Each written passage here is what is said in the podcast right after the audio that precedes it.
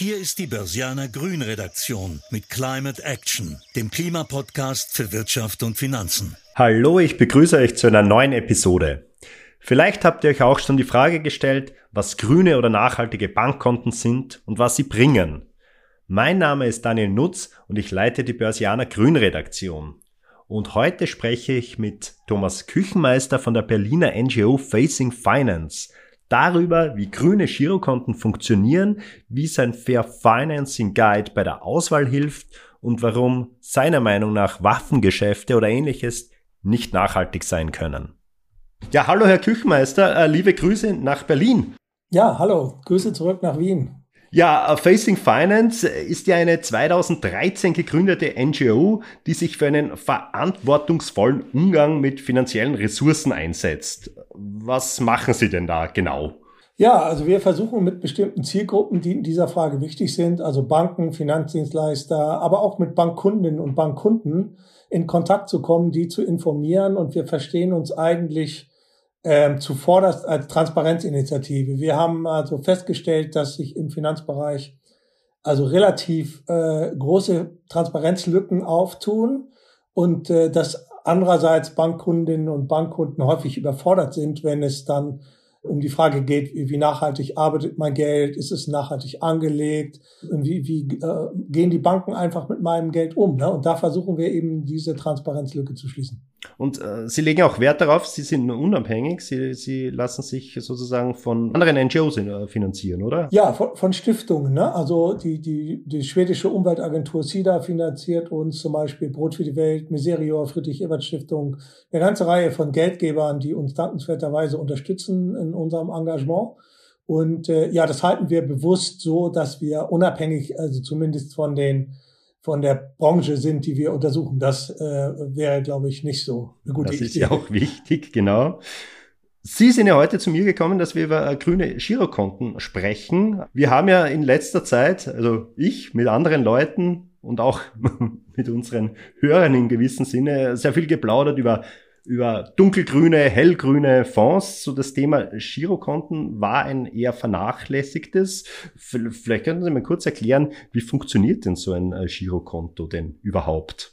Also ein grünes. Naja, ein grünes Girokonto würde zum Beispiel von einer Bank geführt werden, äh, die in ihren Richtlinien klar festlegt, was sie mit dem Geld ihrer Kundinnen und Kunden macht. Also gibt es Richtlinien zum Beispiel, äh, die sagen, also wir verleihen das Geld oder grundsätzlich verleihen wir kein Geld an fossile Energieunternehmen oder an Waffenexporteure oder Unternehmen, die von Ausbeutung profitieren etc. Da gibt es ja eine ganze Reihe von Sektoren und kritischen Kriterien, die man da zur Anwendung bringen kann.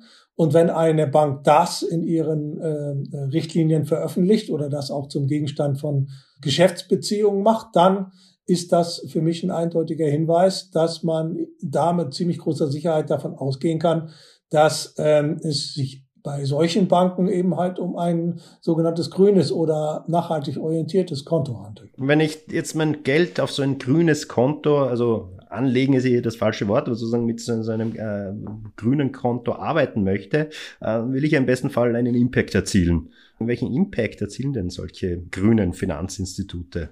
Ja, also genau, es gibt diese Impact-Finanzierung, dass man ganz äh, speziell äh, nachhaltige Projekte, sei es äh, im Energiesektor oder in anderen Bereichen, äh, finanziert, sich sozusagen daran beteiligt. Es gibt aber auch ganz einfach ein, ein Girokonto und man muss natürlich wissen, dass Banken ja auch zum Teil das Geld ihrer Kundinnen und Kunden nehmen, um es dann wiederum an andere Unternehmen zu verleihen.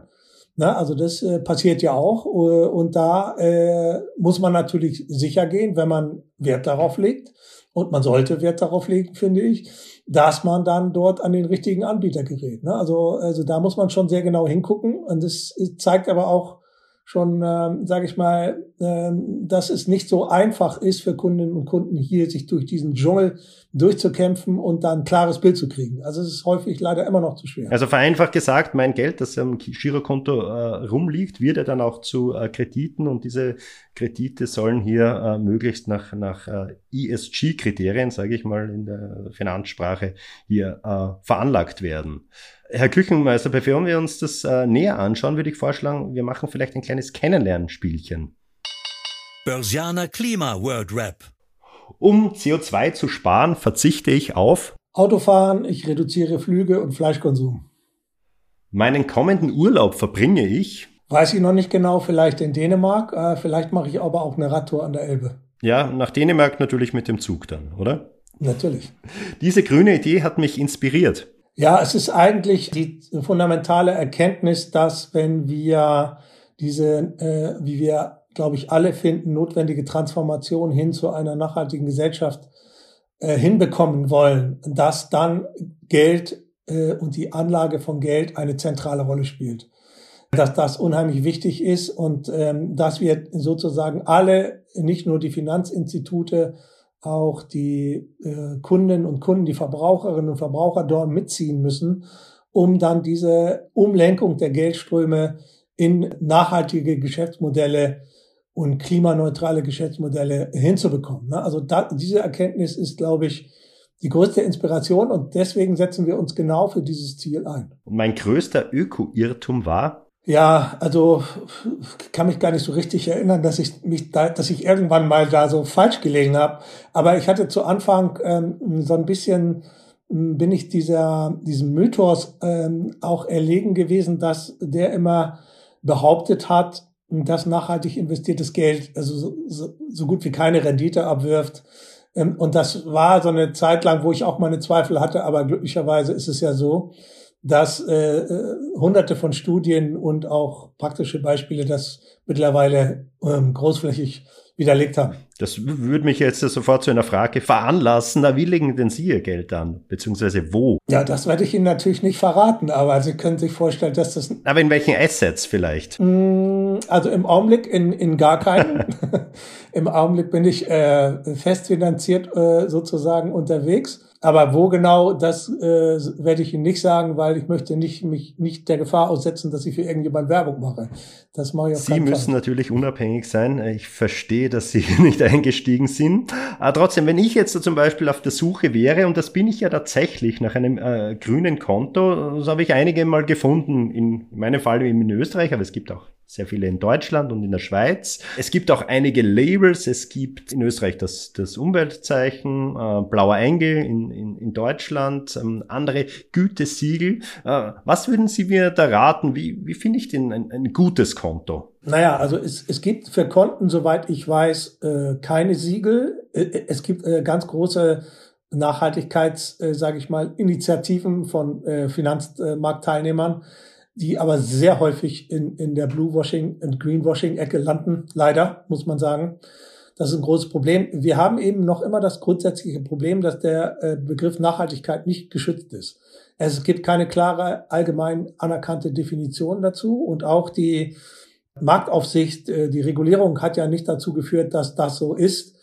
Ähm, es ist zwar so, dass Finanzberater mittlerweile oder seit August, glaube ich, ist es so verpflichtet sind, Klienten zu ihren Nachhaltigkeitspräferenzen zu befragen und ihnen entsprechend geeignete Produkte anzubieten. Ne?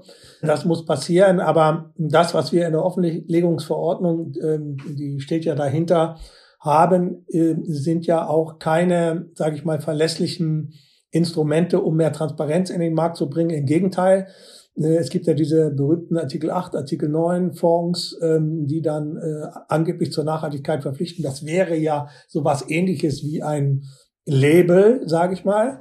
Aber wir haben festgestellt, dass ganz viele dieser Investmentfonds zum Beispiel, die dieses Label haben, hochgradig in nicht nachhaltige Geschäftsmodelle investiert sind. Also es gibt einen Fonds von DWS zum Beispiel, der, ich glaube sogar Artikel 9 Fonds ist, der zu über 90 Prozent in fossile Energie investiert ist. Und solange so etwas möglich ist, kann ich eigentlich diesen Versuch äh, Nachhaltigkeit zu labeln und in die richtigen Bahnen zu lenken beim Investment, nichts Gutes, Positives abgewinnen.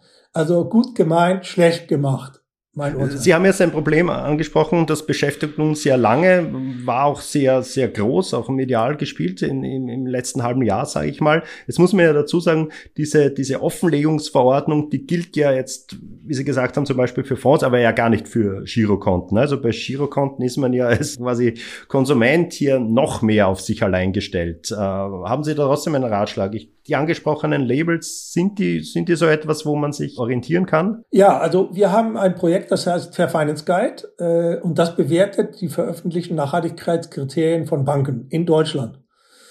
Äh, es sind auch zwei aus Holland stammende Banken, die aber in Deutschland aktiv sind, äh, ING und Triodos dabei äh, weil wir dieses Projekt betreiben in einem internationalen Rahmen, also mit vielen internationalen NGOs zusammen, die das gleiche machen wie wir hier in Deutschland, nur eben halt in anderen Ländern, aber nach äh, derselben Methodik bewerten. Und in diesem Projekt kann man sich ein Ranking aufrufen, welches zeigt, wie nachhaltig eine Bank aufgestellt ist. Also die, die wir untersucht haben. Wir machen das sehr detailliert detaillierter als jede Nachhaltigkeitsratingagentur, behaupte ich mal, mit über 280 Einzelkriterien, die wir zum Anschlag bringen in den verschiedensten wichtigen Sektoren, also Klimaschutz, äh, Menschenrechte, Ausbeutung, Waffenhandel und so weiter, kann man alles genau nachlesen. Und wer der Frage nachgehen möchte, wo soll ich ein Konto eröffnen, ähm, was mir in ziemlich großer Sicherheit äh, garantiert, dass mein Geld dort nachhaltig verwendet wird, der kann sich in diesem Projekt fairfinanceguide.de informieren. Also wir geben keine Empfehlungen ab, aber wir sagen, also das lässt sich äh, über eine Bank in Bezug auf Nachhaltigkeit herausfinden und führt zu einer Bewertung. Ne? Und da, da ist die, das, die Range ist da sehr groß, die ist über 90 Prozent bis 10 Prozent. Ich habe mir das natürlich angesehen. Ne? Also ähm, man muss auch dazu sagen, dieses Ranking ist äh, frei zugänglich. Ne? Da kann jetzt da jeder reinschauen und, und jeder auch nachlesen. Alles, was wir machen, ist frei zugänglich. Äh, dass Sie es nicht machen müssen, ich lese jetzt einfach hier mal ein paar Top-Banken auf. Sie haben die, die GLS-Bank mit 96 Prozent äh, gewertet, Ethik-Bank mit 92 Prozent, Triodos Bank mit 87 Prozent, um jetzt einfach die Top 3 zu nennen.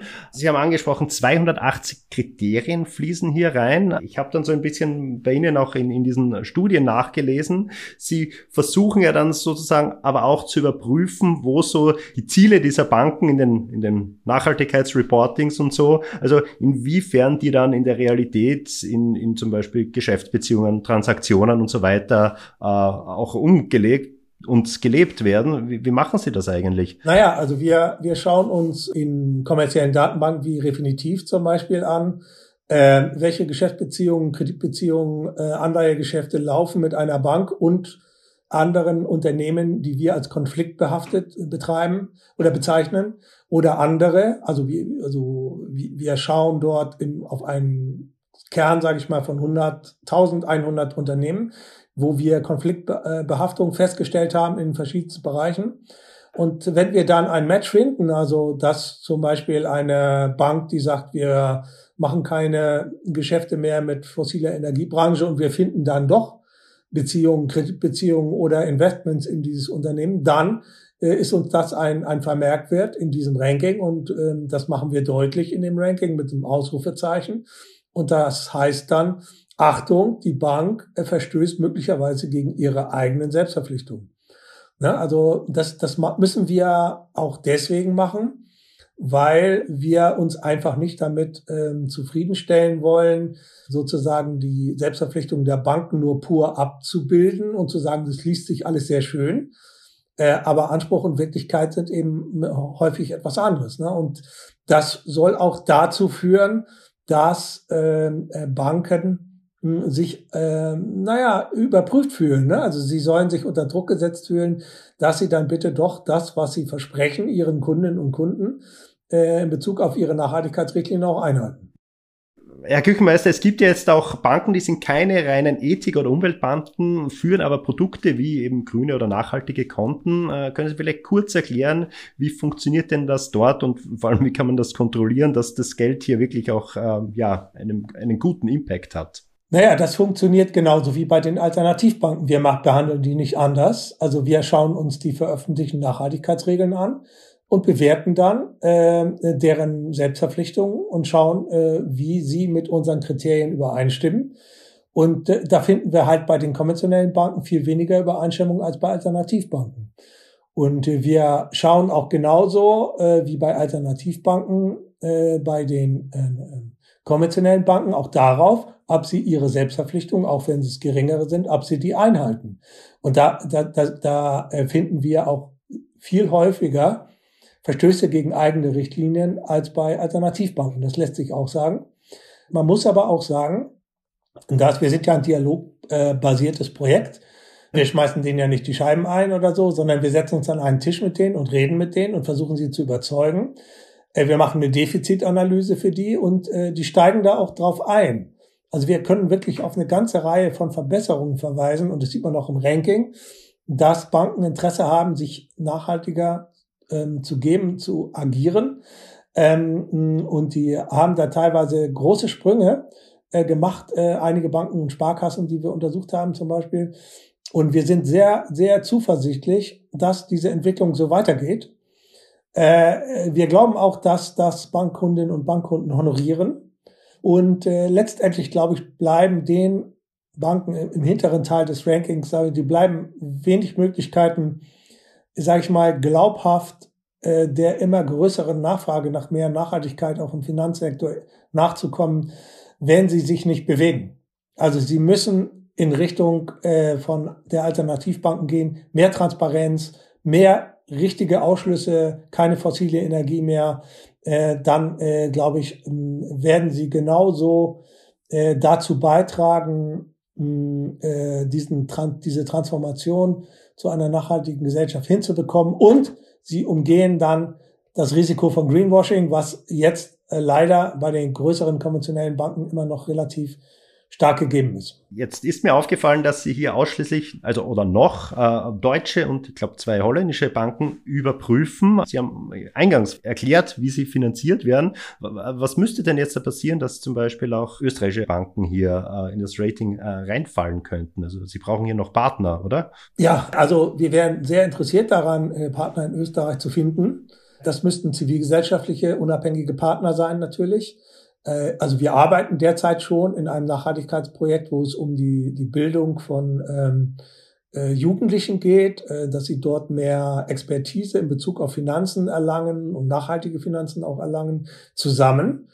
Das ist global 3000 oder 2000, ich weiß jetzt nicht genau. 2000, 2000 die Organisation ja, genau. gibt schon so lange, dass es noch global 2000 heißt, obwohl wir schon im 21. Jahrhundert gut, sind. Also, falls Sie zuhören, Grüße an die Kolleginnen und Kollegen. Also, das läuft sehr gut. Also, die werden sicherlich ein passender Partner für uns. Ähm, äh, und dann braucht es natürlich äh, Finanzierung. Ne? Also, es ist wirklich, ich hatte es ja gesagt, äh, sehr aufwendig.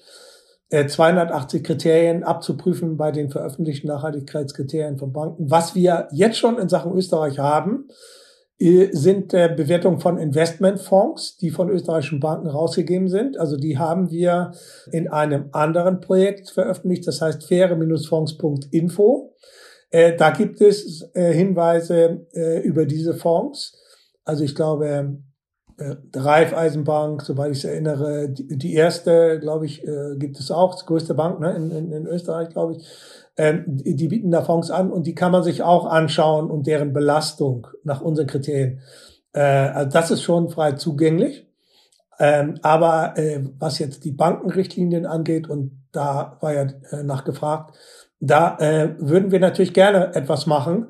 Aber mh, hm, wer weiß, vielleicht hören ja die Kolleginnen und Kollegen aus dem zivilgesellschaftlichen Sektor in Österreich zu und melden sich dann gerne bei mir und äh, dann können wir darüber reden. Also wir sind Teil eines großen Netzwerks und ich glaube auch Österreich ähm, ist bereit für so ein Projekt und wir we are ready, sage ich mal. Sehr gut. Ja, wir, wir werden es den Leuten natürlich gleich auch versuchen, hier zuzuspielen. Ähm, Sie haben ja auch vorhin das Thema, Sie wollten nicht beantworten, sozusagen, äh, wie Sie äh, selbst veranlagen, aber, aber es ist so, so zwischen den Zeilen ja auch gefallen, ist ja auch empirisch belegt, muss man sagen. Man legt ja nicht schlechter von der Performance an, wenn man nachhaltig anlegt. Zumindest im Fondsbereich ist es ja zumindest gleich gut, ne? sagt uns mittlerweile auch die wissenschaftliche Forschung. Äh, wie, wie denn das eigentlich bei, bei diesen äh, Banken? Man muss dazu sagen, sowas gibt es in Österreich weniger, dass wir wirklich äh, reine Ethik- und Umweltbanken haben. Ähm, es gibt dafür mehr in Deutschland bereits, ein größerer Markt und so weiter. Aber äh, haben die auch höhere Gebühren? Kostet das mehr? Muss ich sozusagen für mein Gutes tun was zahlen oder ist es dann so ähnlich wie bei den Anlageprodukten, dass ich vielleicht sogar besser aussteige? Hm, also vielleicht, um Ihre erste Frage nochmal zu beantworten. Also mein Haupteigenmarkt bei meiner Geldanlage äh, beruhte darin, mir eine Wohnung zu kaufen. Ich denke, das ist die sinnvollste Sache, die man mit seinem Geld anfangen kann. Gerade wenn man Richtung Altersvorsorge gehen muss und gucken muss, wie ich das muss. Ja, und finanziert aber durch, durch eine grüne Bank, nehme ich an. Durch eine hellgrüne Bank. Das ist schon etwas länger her. Aber auch sehr viel eigenes Geld. Also von daher ist das jetzt nicht so, vielleicht ganz perfekt in ihren Augen vielleicht, aber es waren einfach damals die besten äh, Möglichkeiten, die ich hatte und ich hatte eingeschränkte Möglichkeiten und von daher äh, war es für mich relativ alternativlos, sage ich mal. So, was, was ähm, jetzt die äh, grünen Banken angeht, ja, wir haben eine ganze Reihe von äh, Banken. Die Nachfrage ist sehr hoch, also im, auf, in Bezug auf Nachhaltigkeit im Finanzsektor, also geradezu ein Hype der äh, hier in Deutschland äh, sich gerade abspielt und es drängen neue Teilnehmer auf den Markt, wie Tomorrow Bank zum Beispiel oder so. Und, die werden wir uns jetzt auch anschauen. Gerade junge Leute sind da sehr empfänglich für, wenn es äh, darum geht, dass man ähm, dann über ein Smartphone oder so alle Bankgeschäfte abwickeln kann. Das ist, äh, wird sehr gut angenommen. Mm, wir kriegen immer wieder Nachfragen, die zu bewerten. Das machen wir jetzt. Man muss ganz ehrlich sagen, es ist äh, in, in der Masse ist es ja, bildet es ja immer noch eine Nische.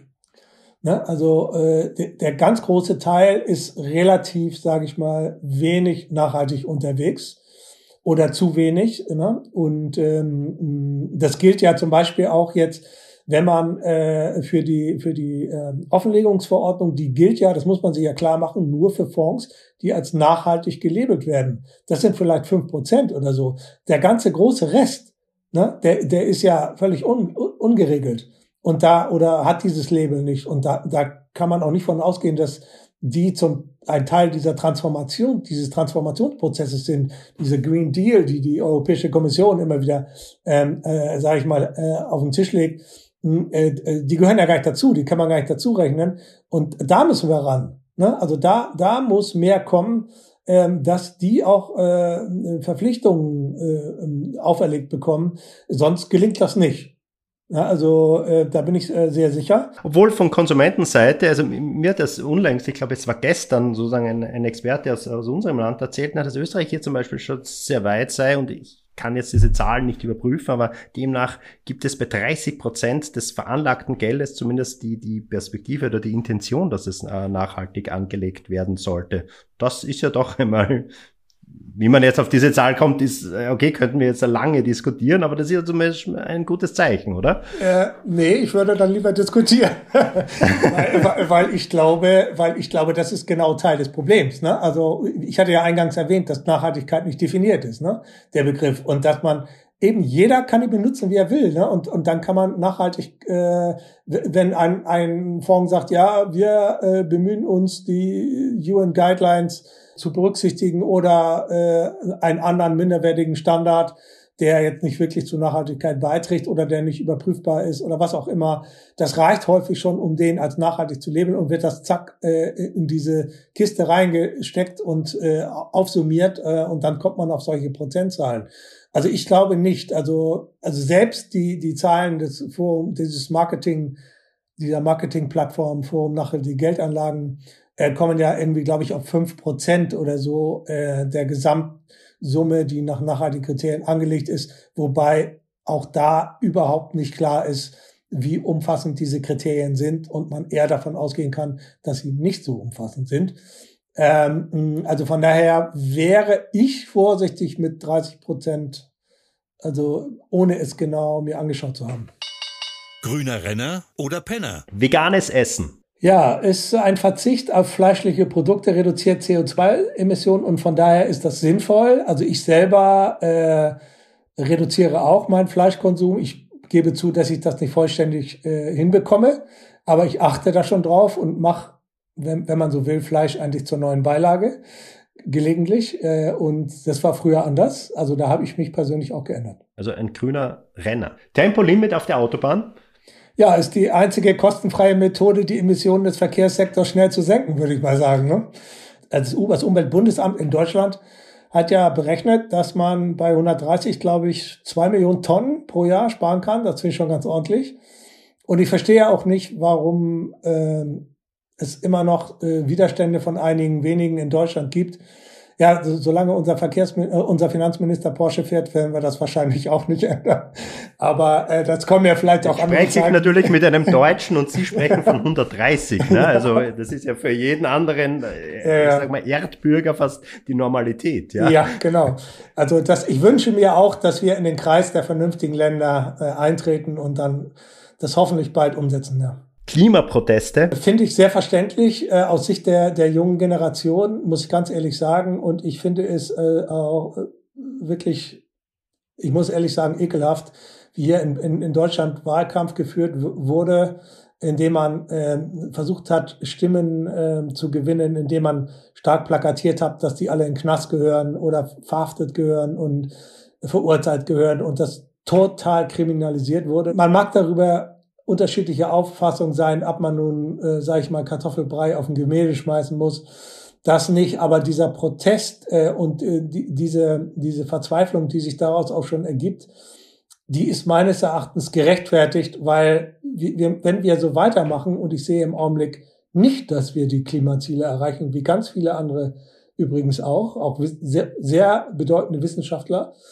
Und das äh, also bekräftigt mich in der Annahme, dass wenn wir hier nicht gegensteuern, dann haben diese jungen Menschen in 30, 40 Jahren einfach keine Zukunft. Oder eine total zerstörte Zukunft. Und das dürfen gerade wir nicht zulassen, weil wir haben über unsere Kosten hier gelebt. Also ich bin 65. Ich habe, gehöre zu der Generation, die jahrzehntelang überhaupt nicht auf irgendwelche Klimareduktionen oder sonst was äh, geachtet hat und für die das überhaupt kein Thema war. Und ich habe mich da genau wie meine Altersgenossinnen und Genossen daran versündigt und von daher haben die jungen Menschen jedes Recht, äh, darauf hinzuweisen und einen Wechsel und einen Wandel in dieser Politik einzufordern. Ähm, Sie, Sie haben aber natürlich ein Thema angesprochen, ist, ähm, es geht natürlich auch hier um Regulative. Ne? Also ich höre natürlich hier schon sehr stark raus, dass Sie der Meinung sind, dass dies, die Bemühungen, die es ja gab, sehr stark von der EU-Kommission hier noch wie beurteilen Sie die? Ja, ich, ich, ich, wie gesagt, also ich denke, das reicht nicht aus. Ne? Also wir haben ja diese, diese, diese Offenlegungsverordnung, die ja seit dem 1. Januar 2023, glaube ich, jetzt gilt. Ne? Und äh, die anzuwenden ist vom Finanzmarkt-Teilnehmern. Das heißt, auf der einen Seite äh, müssen dann nachhaltige Produkte klassifiziert werden über die Taxonomie, Artikel 8, Artikel 9 Fonds zum Beispiel. Aber diese Klassifizierung spiegelt ja zum einen das Problem der Taxonomie äh, wieder, dass zum Beispiel Atomkraft. Die ja auch noch nicht klar ist. Ne? Ich glaube, wir ja. haben jetzt in zwei von sechs Bereichen überhaupt so genau. einen Ansatz einer Taxonomie. Der Rest, genau, also ja. das ganze Schwierige ist ja noch sozusagen offen. Ja, also der soziale Bereich zum Beispiel ist völlig unberührt. Und es gibt ja äh, äh, Bestrebungen, selbst von der Rüstungsindustrie, äh, Rüstungsproduktion als nachhaltig zu bezeichnen, zu klassifizieren im Rahmen dieser Taxonomie. Also das würde dann den fast den Boden ausschlagen, würde ich mal sagen äh, bei allen berechtigten Interesse mh, der Ukraine zu helfen, sage ich mal. Da gibt es noch ganz andere Bereiche, die äh, im Wesentlichen äh, kritischer sind, wenn es darum geht, zum mhm. Beispiel Waffen. Ja, da fällt mir jetzt auch ein, wenn ich da gleich einhaken darf, würde das irgendeinen Unterschied jetzt machen, äh, sozusagen, wenn der Kapitalmarkt, also wenn Finanzmärkte jetzt irgendwie Waffen als grün einstufen, würde der Ukraine jetzt ja nicht unbedingt mehr geholfen werden, weil sozusagen diese, die Rüstungsaufträge ja doch von Staaten kommen und es nicht von, von Investoren. Oder? Ja, ja, die Rüstungsindustrie sagt natürlich, dass sie im Augenblick überhaupt oder vor dem Ukraine-Krieg völlig verarmt gewesen ist und dass sie keine Kredite bekommen hat und dass das jetzt unbedingt dadurch erleichtert werden müsse. Also natürlich, äh, äh, Rüstungsindustrien könnten dann Teile von ESG-Fonds werden. Äh, sie hätten weniger Probleme äh, äh, in Bezug auf äh, Kredite oder Anleihegeschäfte. Das würde sich natürlich dann schon, denke ich mal, aus, auswirken hm, auf, auf, die, auf die Geldbeschaffung, ne? also von dieser, dieser Industrie. Ähm, aber ich denke, man muss immer im Auge haben, dass selbst die Unternehmen, die zum Beispiel die Ukraine jetzt unterstützen mit ihren Produkten, was ich jetzt nicht in Frage stellen will. Ne? Also ich habe auch keine Argumente, äh, der Ukraine nicht zu helfen. Aber äh, diese Unternehmen beliefern ja auch ähm, Staaten, die völkerrechtswidrige Kriege führen, wie Saudi-Arabien und andere. Ne? Da muss man echt differenzieren. Und äh, die äh, Ukraine ist Opfer eines solchen Angriffes. Und hat das Recht, sich laut äh, UN-Charta selbst zu verteidigen. Das darf man nicht in Frage stellen.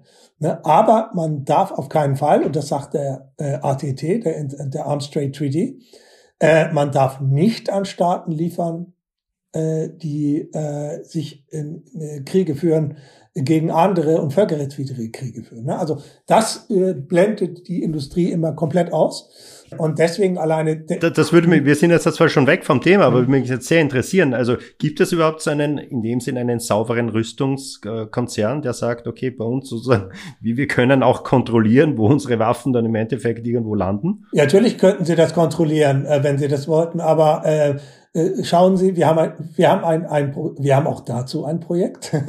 Das nennt sich Exit Arms, exitarms.org. Und da können Sie gucken, welche Unternehmen äh, an, an diesen Waffenlieferungen, illegalen Waffenlieferungen beteiligt sind. Und da haben wir über 500 identifiziert. Äh, und äh, äh, da kann man sich ganz schnell äh, einen Eindruck, äh, können Sie ganz schnell einen Eindruck gewinnen, äh, äh, wer dazugehört. Ne? Und dann werden Sie ganz viele Firmen finden, die auch die Ukraine zum Beispiel unterstützen. Und das alleine reicht aber nicht. Man muss immer beide Seiten der Medaille anschauen. Und ich denke, wenn ein Unternehmen gegen eine internationale Norm verstößt, wie das der Arms Trade Treaty ist, dann darf sie auf keinen Fall als nachhaltig klassifiziert werden. Na, und ähm, das ist unsere Position. Und das ist übrigens auch immer unsere Position, wenn wir Kritik an Banken und Unternehmen üben. Wir, wir suchen eine Norm und wenn wir einen Normverstoß feststellen, dann gehört ein, eine Bank oder ein Unternehmen bei uns äh, in die konfliktbehaftete Gruppe und die schauen wir uns genauer an. Herr Küchenmeister, vielleicht zum Abschluss zurück zu unserer äh, ursprünglichen Frage mhm. und vielleicht können wir auch äh, positiv enden. Welchen positiven Impact kann äh, denn Geld haben im besten Fall? Zum Beispiel das äh, von Girokonten. Ja, also äh, wie, wie gesagt, also wenn man äh, sein Geld auf Girokonten äh, anlegt von Banken, die in ihren Selbstverpflichtungen sich dazu verpflichten, keine schädlichen Geschäftsmodelle zu unterstützen, fossile Energie, Wachmandel etc., sondern nur äh, in nachhaltige äh, Energie äh, investieren, dass sie in soziale Projekte investieren, dass sie all das machen, was nachhaltig oder was notwendig ist, um diesen Wandel hin zu einer nachhaltigen Gesellschaft ähm, dann, wenn sie das befördern, dann denke ich, äh, äh, ist man schon auf der sicheren Seite und kann sagen, so, äh, hier bin ich äh, zum größten Teil sicher, dass mein Geld dort in einem vernünftigen Zweck und nachhaltigen Zweck zugeführt wird. Das Fazit. Die grüne Rendite. Beim Eröffnen eines grünen Girokontos geht es weniger um das Produkt als um die Bank an sich. Da gibt es Umwelt- und Ethikbanken und es gibt kommerzielle Banken, wobei grüne Girokonten natürlich auch den gesamten ökosozialen Impact von normalen Banken verbessern. Als grüner Anleger würde ich sagen, dass so ein Konto ein nachhaltiges Anleger Portfolio eher abrundet, als dass es wirklich zentral ist. Das war eine Folge von Climate Action, dem Klimapodcast für Wirtschaft und Finanzen aus der Börsianer Redaktion. Damit die Klimawende gelingt, möchten wir Ihnen noch mehr Orientierung für Ihr Business geben. Besuchen Sie uns daher auch unter www.börsianer-grün.com oder abonnieren Sie unseren Climate Action Newsletter. Sie haben Feedback oder Themenvorschläge aus Ihrem Alltag? Dann schreiben Sie uns einfach an redaktion@derbörsianer.com. Wir freuen uns, von Ihnen zu lesen. Bis dahin bleiben Sie grün und empfehlen Sie uns weiter. Die Informationen in diesem Podcast stellen keine Anlageberatung oder verbindliche Auskunft dar. Externe Meinungen geben nicht notwendigerweise die Meinung der Börsianer Redaktion wieder.